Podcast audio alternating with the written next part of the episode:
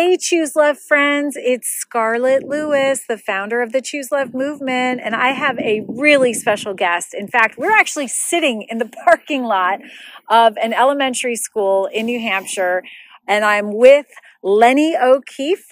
Lenny is a comfort dog handler, and Liberty is his comfort dog, the first ever Choose Love comfort dog in the world.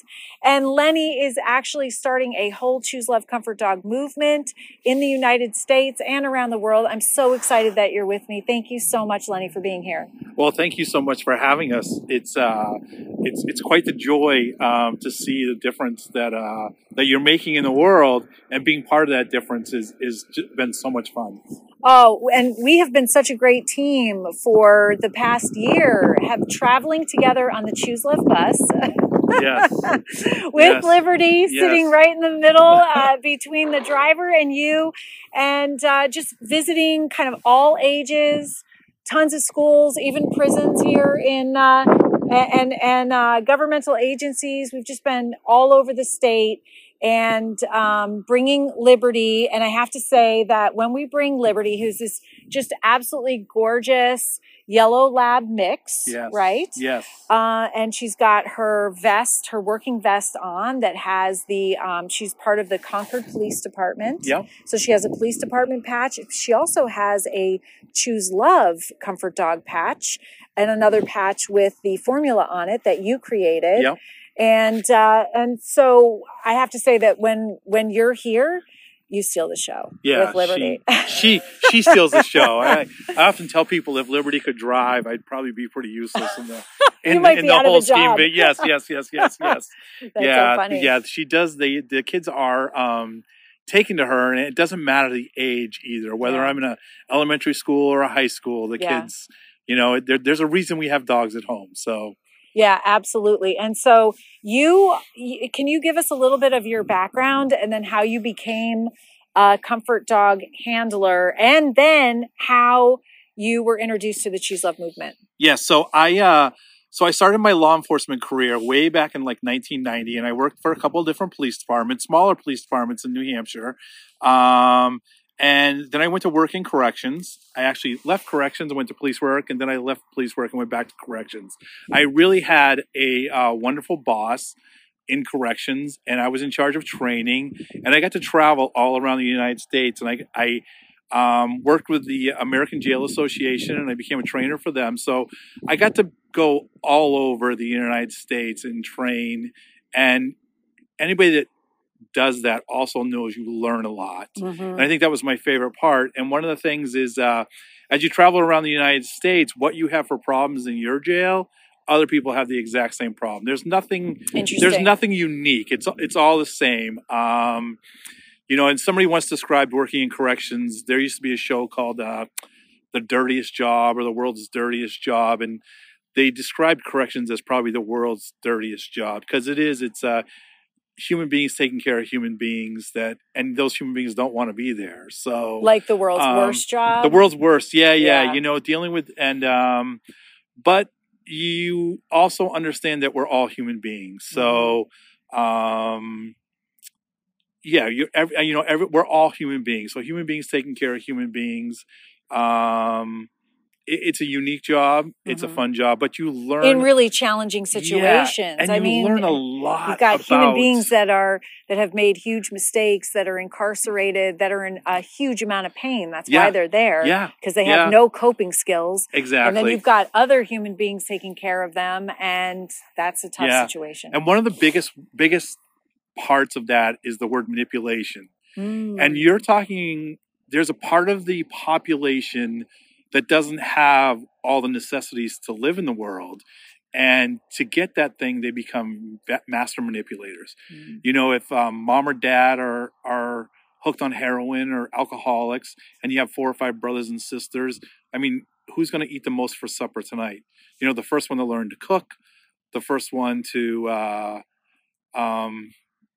basically, it becomes manipulation at that point. Or who's even going to get food? Yeah. So you become pretty good manipulators, and unfortunately, they end up in the system, and they learn manipulation better than anybody else, and that's a lot of times who you're dealing with, you know, is those people who have learned to survive in this world without money, without food, without love, you know, without caring, without caring, nurturing. Yes. Yeah. Yeah. Yeah. And so dealing with those people becomes it becomes a challenge, but you have to learn, you know, you have to understand, you have to, you know, we often talk in the Choose Love, you know, we talk about, you don't know people's backstory. Yeah. You know, you have to get curious. And you have to. And, what happened to them that got them into this place? Yeah. Yeah. Yeah. And you know, it's funny when I first met you, I used to teach a class, is an officer safety class. And I used to refer to I've met some monsters in my life, but, and basically it's people that did horrible things to other people. Yeah. But when you learn the backstory, it helps you understand more, mm-hmm. you know. Maybe even come to feel some compassion for them. Oh, yeah, 100%. Yeah. Yeah, 100%. Yeah. Yep. Yeah, yep. Well, so that's so interesting. I'm sitting here listening to what you're saying, and then, wow, what is the circuitous path that got you back around to being a part of the Choose Love movement and a comfort dog handler? Yeah. So I retired and I went to work for Concord Police Department, and it was basically I was delivering paperwork, directing traffic, doing like simple things. And our chief of police was actually at a NAMI meeting. So it was a mental illness meeting, and they were talking, and a client asked if the police department had a dog. And the chief started talking about a canine, like a patrol canine. And the client said, no. She says, if I'm having a crisis, do you guys have a dog you could bring to me to help me in my crisis? And the chief thought about it, and he's like, no, we don't have that. But then we started doing research, and we actually found one in California. Hawthorne Police Department out in California had that kind of a dog. So, and it's a comfort dog. It's a comfort dog, 100%. And it's specifically trained to provide comfort. Like that's literally unconditional love, right? Yeah, yeah. I mean, that's what dogs are right? Yes. That's why we have them at home. That's why we go home to them. It's true. You know, and we're excited as human beings when we get home from a rough day and they meet us at the door. And they're the ones that meet us at the door with the wagging tails, the tongue out, the smile on their face, offering us. They've waited all day for us to get home, and they can't wait to see us, and they just shower us with love, right? Yes. It feels so good. Exactly. That's why I have three. Yes, exactly. I have three too. Yeah. And it's exactly it. It's that unconditional love. Yeah. And to have that in the police world is huge, not only for the police officers, victims, and just people we see on the street. You know, we have people approaching us that if I'm with a police officer walking down the street and I have Liberty, people are approaching us. Mm-hmm. We're in this world, you know, it's not always cool to approach the police officer, right? But now they're approaching us, you know, you know, there's a lot of talk about police reform in the world. And this is police reform to me. Mm-hmm. Before we had her three years now at the police department. So this has been, we were way ahead of the game as far as police reform goes. You know, we use her for victims, mainly for victims. I've been to a house fire. I've been to, stood by a family on the side of a river as they were looking for their child in the river because the child had drowned. Domestic violence. Often you go to a domestic violence call, there's kids at the house. Yeah.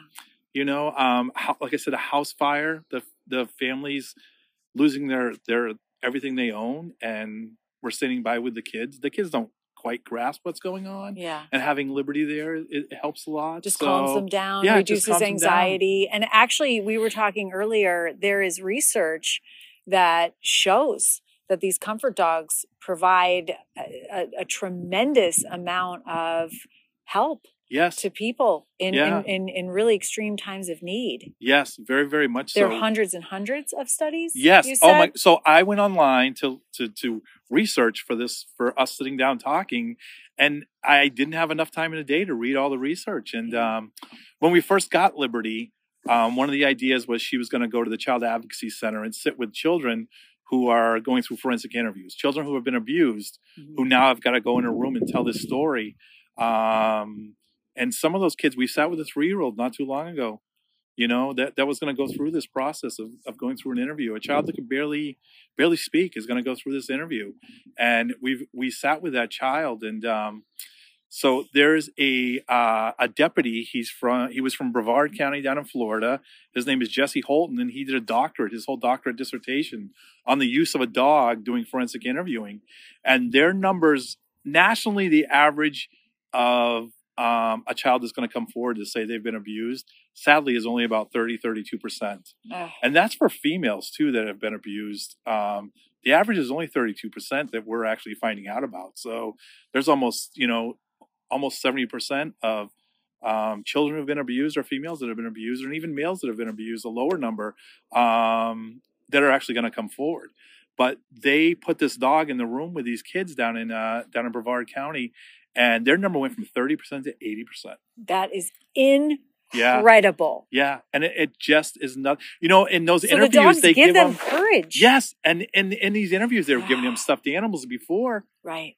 And now they put the live dog in there, the real dog, and their numbers went from 30 to 80%. And I remember coming back to one of our detectives at RPD and saying, "Hey, listen, this is what the numbers are saying down in Florida." And she said to me, she looked at me as serious could be and said, "We'd have to hire 3 or 4 more detectives if their numbers are going to go from 30 to 80%. That's tough. That is, tough. Yeah, yeah." Oh my gosh! So they. How did you get to Choose Love? So me and Liberty, we visit the schools in Concord a lot, and I got invited to a kindergarten open house. So this is these new parents. This is their first interaction, some of them, with a school. I'm sending my kindergartner off to school, and the parents are all nervous. So the principal of that school started talking to the parents about the Choose Love movement. And he's adapted Choose Love. He's using Choose Love in his school. They're doing Choose Love in this school every day. Abbott Downing School in Concord.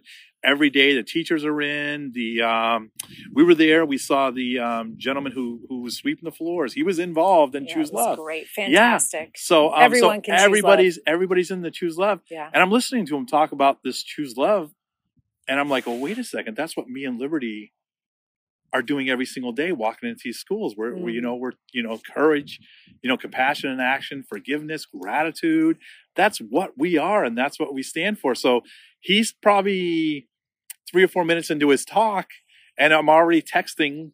I went to the Choose Love website, and I'm texting the New Hampshire rep, and it was Shannon, and Shannon answered me right away, and we actually got together. You were gonna be visiting in a couple of days, so you came to the police department, and and it was a great match. It really, really was. That's what me and Liberty, when we visit these schools, that's what it's about. That's what it's about. And then Choose Love kind of gave you a language to be able to speak to the kids with, right? 100%. We just, we went to another school recently, and it was Compassion and Action Week. And so they invited us. So me and Lib went to the school. Love that. 5 days, Monday through Friday, we did Compassion in Action with all the classes. We talked, and what was amazing is you would ask the kids what the dog has to do with compassion and action, and they understood. They got it. Yeah, all ages. Right? Of all ages, yeah, they understood. She sits there, she listens. She's not offering bad advice. She just sits there, and takes it into love, and is present with you. Yeah. Yeah. It gives and receives love. Yes. Yeah. And it was so beautiful. And for them to understand that and get that from a dog, to me, it was huge, That is so huge. Yeah. And so, we actually had, when I visited the Concord Police Department, we had an official ceremony where we made Liberty the first ever Choose Love comfort dog, which was really awesome. We have a picture from that day. Yeah. And you went through our training online. Yes. So it's proactively did that. Yeah. So I went home that night from that meeting at the elementary school where this principal's talking about using Choose Love, and I ran home and I had to take all the courses online. It was so eye opening, especially after seeing a different part of the world for 20 years working in law enforcement. This is bright, hopeful. From coming from a darkness to seeing this hopefulness in the world, and it's just a different perspective, and I couldn't take enough of the courses. You know, I went online, and it gives you that hope that the world is going to change. It's going to get better, you know. And the first time we met, I looked at you and I said, boy, coming from what I've seen in the world, forgiveness is really, really tough for me.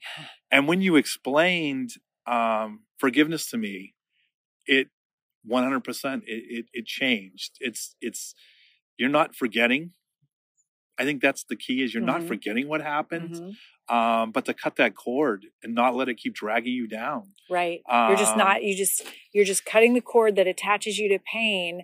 It's not that you're not holding them accountable yeah. or responsible. You still do, but you're just letting the hurt go. Yeah. You're refusing to allow the person who hurt you to control you. Yes. Or for you to be controlled by your own pain of yeah. what you did. You can forgive yourself as yeah. well. Yeah. And I on top of doing the Choose Love, the Comfort Dog program, I am part of the CISM team in New Hampshire, Crisis Incident Stress Management.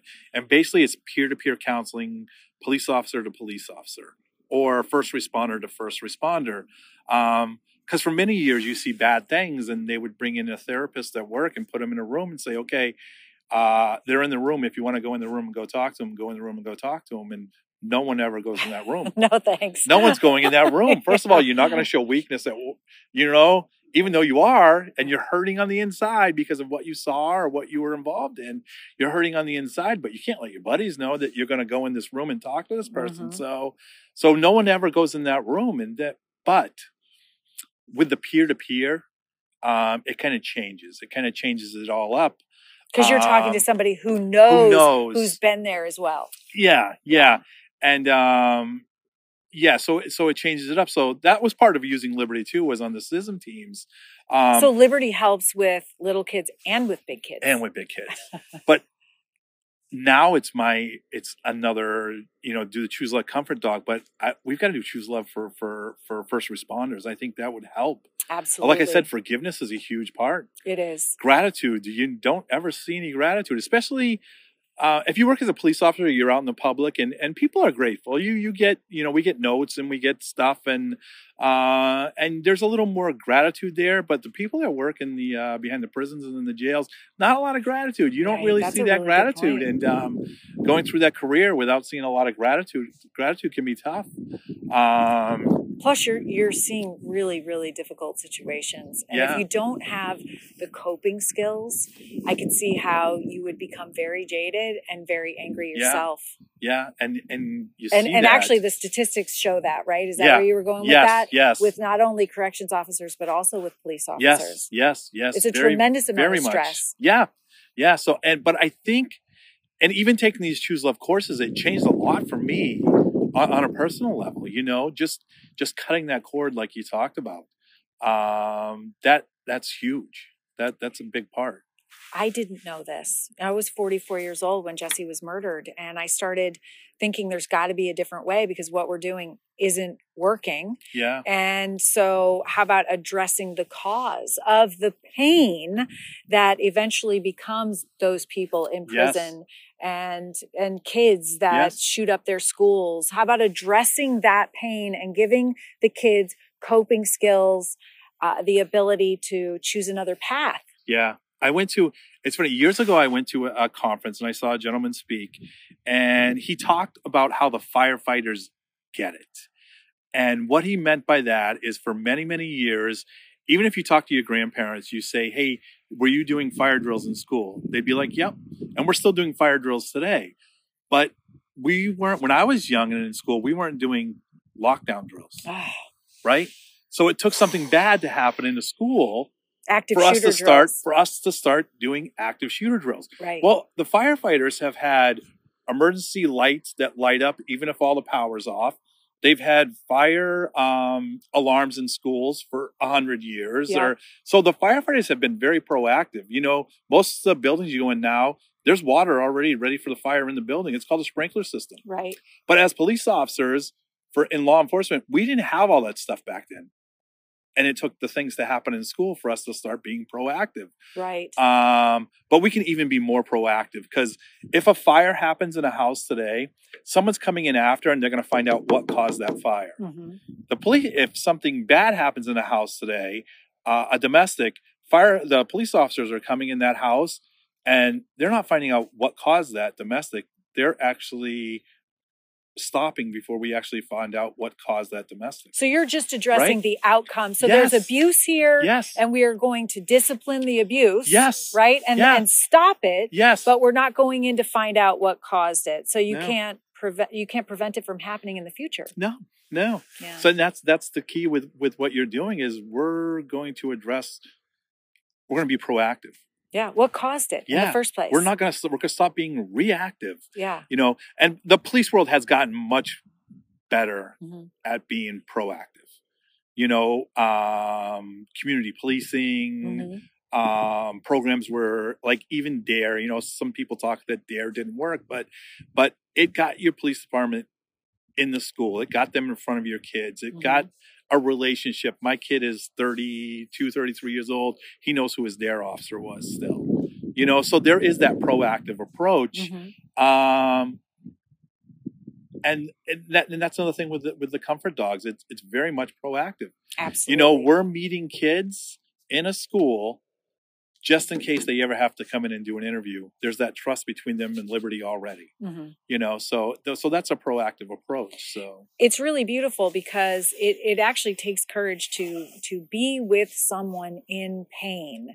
And oftentimes if you're an educator, you've got 20 other kids that need your attention, and it's really impossible to drop everything and be with that child. A burning building. I mean, there's everything going on and there's this high stress situation. How can you be present with the child that really needs it right then and there? And that's a perfect opportunity for the comfort dog to come in. Yeah. And a lot of the proactive approach, I mean, we're sitting outside of a school right now and all the windows have numbers on them. I see that. 20 years ago, we didn't have numbers on windows of schools. I saw that, but I didn't even wonder what that was. That's so we know where the shooter in the school is when we get here. Wow, I didn't know that. Yeah, because somebody inside the school is going to say, oh, they're in room 603. And back in the day, we had to pull out a set of blueprints to find out where school room 603 was. Wow. Now, because they're going to go right in, they know exactly. We know that's room 904. We know this is room 806. Oh, my God. I'm looking at numbers right on windows. They're big numbers on the windows. Yeah. But that's that hard approach to it. And what you're doing is that social emotional learning is a different approach. Yeah. You know, it's a softer approach. It addresses the cause. It's just really kind of simple, essential life skills. It's essentially, it is giving kids, fortifying them with what they need to be able to handle the pain that they're in. And Lenny, gosh, now you've been with me so many bus stops and you've seen, And this to me is just kind of so mind-boggling, the amount of pain that elementary kids have and middle and high. Yes. But I actually never realized it started so young. Yeah. They carry around a lot of pain, shame, guilt, blame. Yeah. As small kids. Yeah. I think, you know, the hardest one so far for me, being a sport parent, my son played sports all growing up, and there's a lot of pressure on these young kids playing sports. And we had a young man who wrote on his piece of paper that he forgave his father for yelling at him for not playing so well in the hockey game last night. Yeah. That's a lot. That's a lot on that kid's shoulders. It's a lot. And he's got all that on his shoulders. And now we expect for him to come to school the next day. What if he had a test that day and this is what's on his shoulders? He's not thinking about that test.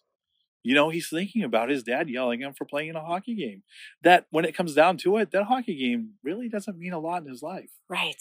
Right. And you don't realize that your child will then carry that. I'm sure the parent didn't want to like burden his child. But they carry that with them. One of the ones that I've seen is I forgive myself for not making dinner for my siblings. Yeah. It's like, wow. Yeah. And then there was one, I know I've talked about this before, but a first grader writing, I am so sorry, S-O-R-E, for F-O-R-E, everything I done, so sorry. It's this first grader, 6-year-old. Yeah. It's like you're looking at this little kid and you're thinking, what do you have to be sorry for? Yeah. What could you possibly have done that you are so sorry for? And that is all this shame and pain and guilt that they're carrying around with them. So we're actually having them write on a piece of paper what they forgive themselves for, or what someone did to them that hurt them, that they forgive. And then they take the paper and they crumple it up and they throw it away in a bin for self or other. And the kids, it's so interesting because the kids today and within the last couple of weeks have been taking the paper and not just throwing it away, but throwing it on the ground and stomping on it and then picking up. Can I rip this up? Yes, you can rip it up, but there's a lot of pain. Yeah. I mean, as an adult, if I had to put every sorry that I've ever felt in a backpack and have to wear that on my shoulders, I wouldn't be able to walk. Yeah. Yet these kids are doing that today. They're doing it today. Yeah. They're doing it. Yeah. Which just brings us all the way back around to the importance of having a comfort dog like Liberty. Yeah. And you've seen the whole spectrum. You've been working in prisons and seen what happens when kids don't have coping skills, what can happen ultimately when they don't know how to handle their pain, when they grow up manipulating because they are neglected and they lack and they can't cope. And so now you're addressing, you're actually proactively preventing that with what you're doing and also helping manage that pain. Yeah.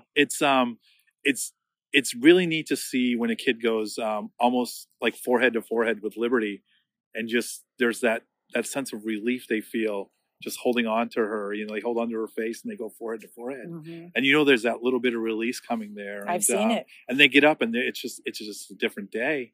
We had a young, sitting here today, we had a young gentleman that was having a crisis here today, young gentleman. And I didn't want to step in right away with Liberty, trying to, you don't want to push her on people. Well, I think that's the key. And he at first didn't want to go over. No. And so I stayed away. And then I saw him kind of coming our way.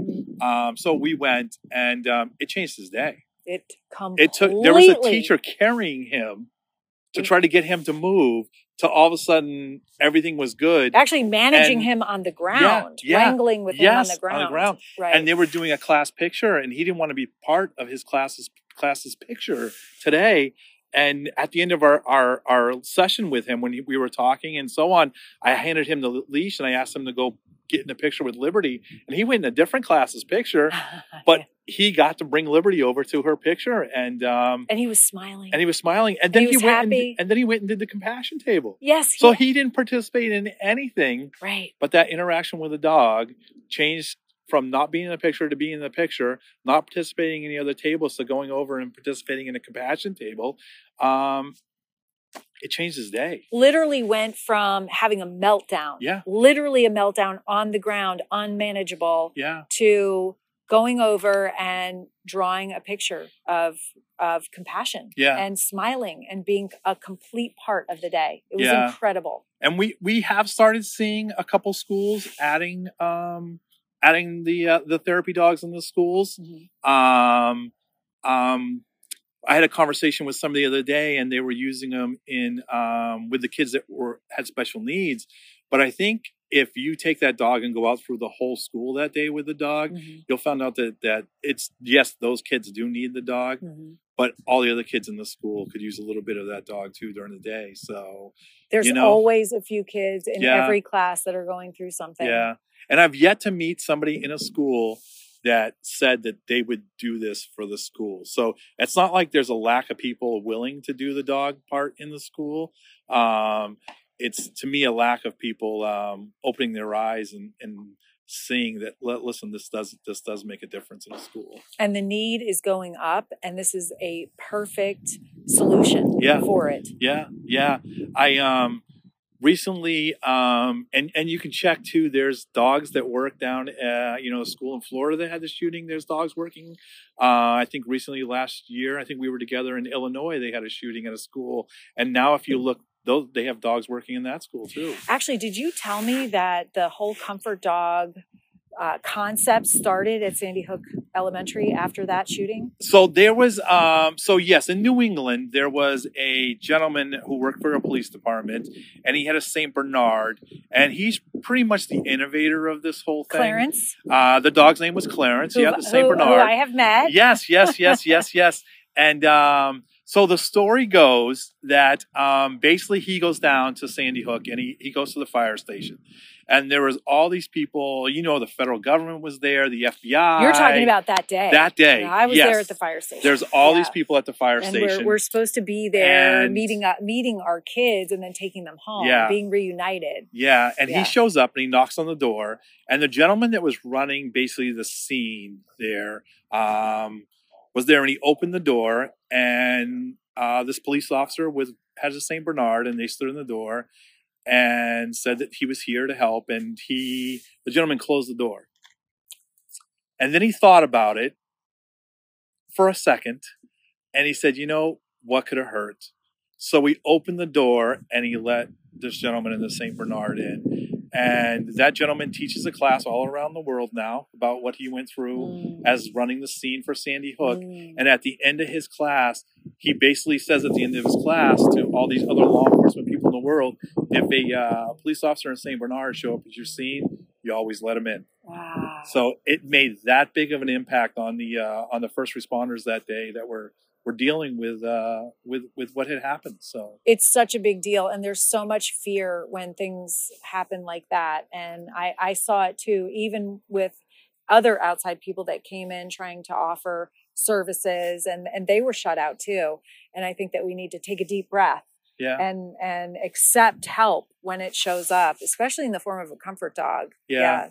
And even so, recently I had the pleasure of speaking to the Peace Bunny, so the gentleman who started the Peace Bunny movement, and his mother had responded to Sandy Hook that day with another dog group that did therapy dogs, and so she went home from that saying that, you know, it made such a big difference, and the Peace Bunny movement started there, where he's rescuing bunnies and turning them into therapy animals. So. Yeah. You know, something, again, it's that was all reactive, but we know now, we've learned. So let's all be proactive now and let's do that stuff. So Lenny, what is your vision for the Choose Love Comfort Dog movement? So I'm hoping to I want to marry not only the comfort dog, but I want that first responder piece too. So there is now about 15 comfort dogs that work in the state of New Hampshire. There's probably 30, 40 in Massachusetts. It's really taking off now. So I would love to get that Choose Love movement into the police departments and into the comfort dog handlers. So almost, you know, two birds with one stone kind of thing there. So it's a great message. It's a great message working in law enforcement. And it's a great message for these people that are working with these comfort dogs. It gives them something to talk about when they go into schools. You know, it gives them lessons they can help teach in these schools. And the dogs help 100%. So. Oh, 100%. And so what does it take for people who are listening, who are saying, absolutely, our school needs a comfort dog, or our community needs one, our police department needs one? What does it take to get a comfort dog? So we reached out to a lady who was training dogs. It's Hero Pups is an organization, and she was training PTSD service dogs for veterans and first responders. And when I called her, I said, listen, this is our idea. And she says, when can we meet? And we actually met again. We met the next day. So it's new still. We're all learning together. Like I said, there's 15 dogs. Often we meet together and we talk, and we're all still, it's so new that we're all still learning from what each other is doing. So we've had people that have gotten puppies and trained them themselves. Liberty was trained when we got her. The Laura from Hero Pups trained her for about a year when we got her. But it takes a right temperament for a dog too. And I think having somebody pick the right puppy for you is key. Somebody that knows what they're doing. Because Liberty is sometimes it's one or two kids and sometimes it's 30 kids that surround her, and she just lays there. So she does, I mean, that's what you want. You don't want the you don't want 30 kids to approach a dog and the dog to go running away. I've literally saw a whole class running at Liberty today. Yeah, and she just yeah. Bring it on. Yep. And there's all, like I said, there's a St. Bernard out there. When I went to Florida, we met a French bulldog that was doing the work. So from a French bulldog to all the way up to a St. Bernard, it just takes the right temperament for the dogs. So. Yeah. And I know that Liberty loves it because I've seen you hold her vest. She has a working vest. Yep. That's kind of tells her that she's on the job. Yep. So you held the vest out and she saw it and she literally came right up to you yep. and stood right in front of you. Like, I'm ready to go to work, put the vest on, let's go. Yeah. And you know, it's funny too, because one of the things we do is when we do courage poses, there's always a picture involved. And I literally look at her now and I say, Liberty, go get in the picture. And she walks over and sits in front of everybody. So, and that's not something we train to do, but because she's been doing it so often, she's like, okay, we'll do another picture. And she not only goes over and sits in front of everybody, she turns to the camera yeah. and I swear she smiles. Yeah, she does. She does. So it's you know, it's the right temperament, the right dog. It can be really kind of any dog. But I think you've got to do training. Therapy dog certifications are big. So when we start talking about doing the Choose Love Comfort Dog, my idea is they go online, they do the Choose Love classes.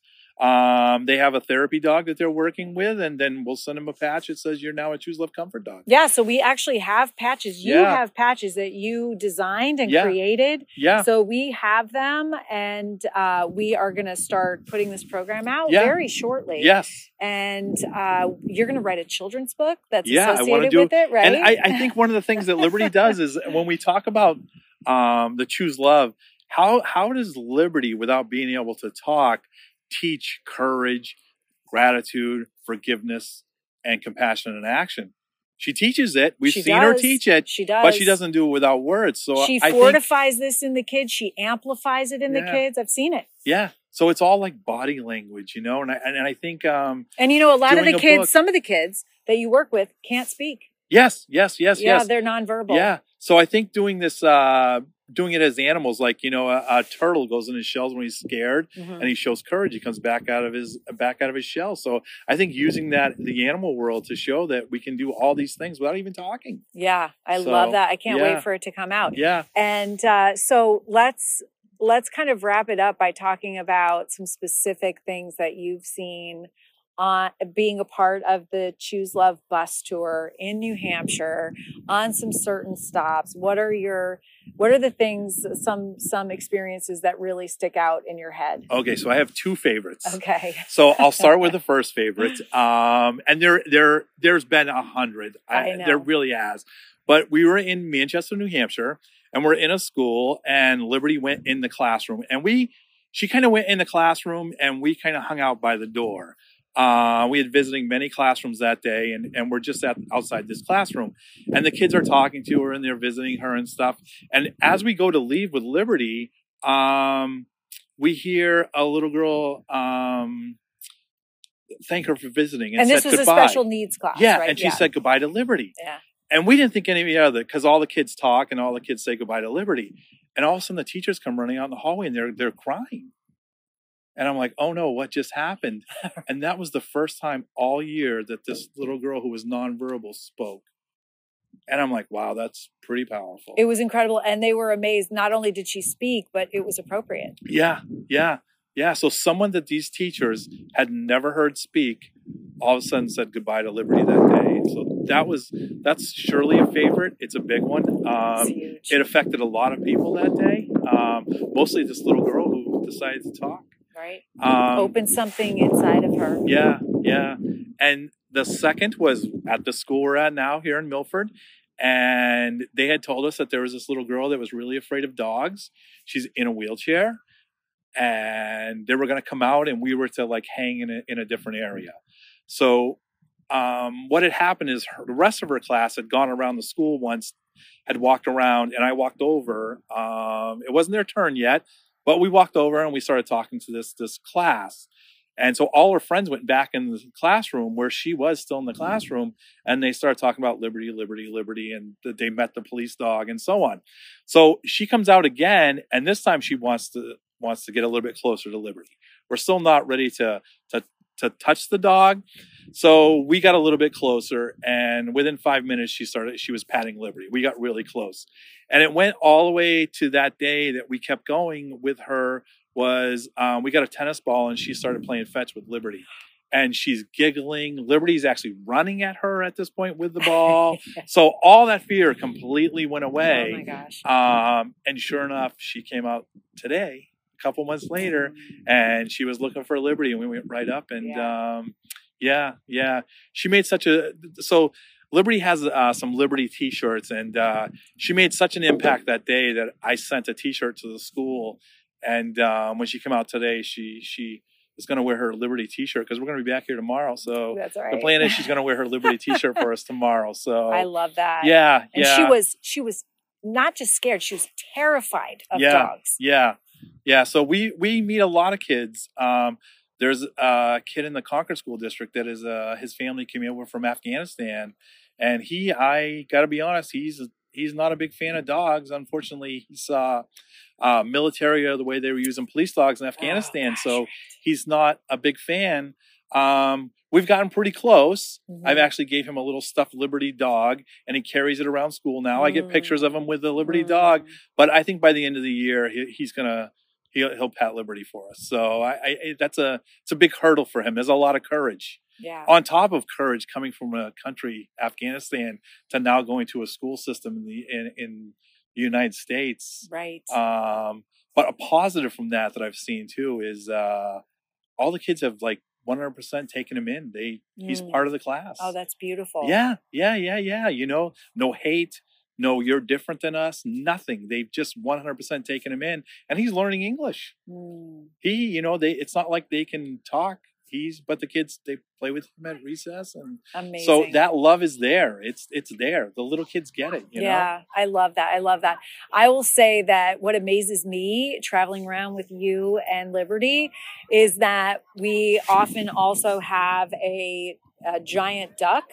Yeah. That is with us, yes. Right? And sometimes it's even like a man in a duck suit, like it was 6'2", so it's like you can't miss the duck, yes, right? Yes. And we will walk into classes. The duck will go first. Yes. And the kids look right past the duck, and they go, a dog. They don't even see the duck, which is amazing. Yes. Every single time. Yes. They just love the dog. Yeah. And it just turns on their heart, and they just are overflowing when they see that. Yeah. It is amazing. It is amazing too. And the other thing too is we're talking a lot about the kids, but every time we go somewhere, the teachers are kneeling down and loving on the dog too. On the ground, they need it as much as the kids. Oh my gosh, they absolutely do. Yeah. They absolutely do. So it's possible to get comfort dogs in schools, in hospitals, in prisons, in governmental agencies. They're already in police departments. Yeah. So we can actually do this. So I am so excited, Lenny, and I'm just so honored that you chose the Choose Love Movement to work with, and that you're here with me today, and that we've been able to travel together, and now we're friends. And I'm so grateful to you. Yeah. And I have to tell you, I'm very grateful to you too. It's changed me as a person. You could call my wife right now and ask her, and she would tell you that it's changed me as a person. It really has. So I love that. It's been a great ride. It really has been. The bus tour has been great. It has been great. And we're going to keep going. Yes. Yes. It's absolutely wonderful. And even seeing the Choose Aloha, and seeing how excited those people are, and meeting teachers from Texas and see how excited they are for this. Yes. It's so neat to see the rest of the world just embracing this program. It's incredible. So Lenny emceed our latest conference. Yeah. And it was literally a worldwide conference. Yeah. And so you were meeting people from all over the world that were choosing love. And that was mind blowing, wasn't it? Yeah. I mean, we could probably talk for another hour about the conference. Dr. Cook, that was amazing. What an experience meeting him. Right. And it's so funny coming from a from like the law enforcement aspect of the world, and this guy's in the CIA, and it's like, oh, well, let's talk about that kind of stuff. But to talk to him about the Choose Love stuff was wonderful. Right. Former CIA agent, but he's choosing love. Yes, yes, incredible, yes, yes, right? Yes. So if he can do it, we can all do it. Yes, exactly. If he can do it, if I can do it, if you can do it, if Liberty can do it, we can all do it. Yes, very much so. Very much so. Well, thank you so much for sitting down. Thanks for doing this podcast. And we're going to be hearing a lot more from you because we are partners now. We're going to move forward with the Choose Love Comfort Dog program. We're going to get it everywhere. We're going to do that together. And thank you so much. Yes, thank you so, so much for having us. Hey, hey, oh. It's all part of us. We can all choose love. It'll lift you up if you let it in. Let the healing begin. Thanks for listening to the Choose Love podcast. Our positive, empowering messaging is reaching millions of people all over the planet. Join the worldwide movement to choose love. Our programming is in over 10,000 schools, homes, and communities across the country, in every state, and over 112 countries and counting.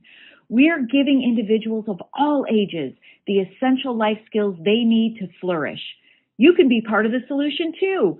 We have sponsorship opportunities available that help support us and enable you to share in helping create a safer, more peaceful, and loving world. Contact me on our website, chooselovemovement.org.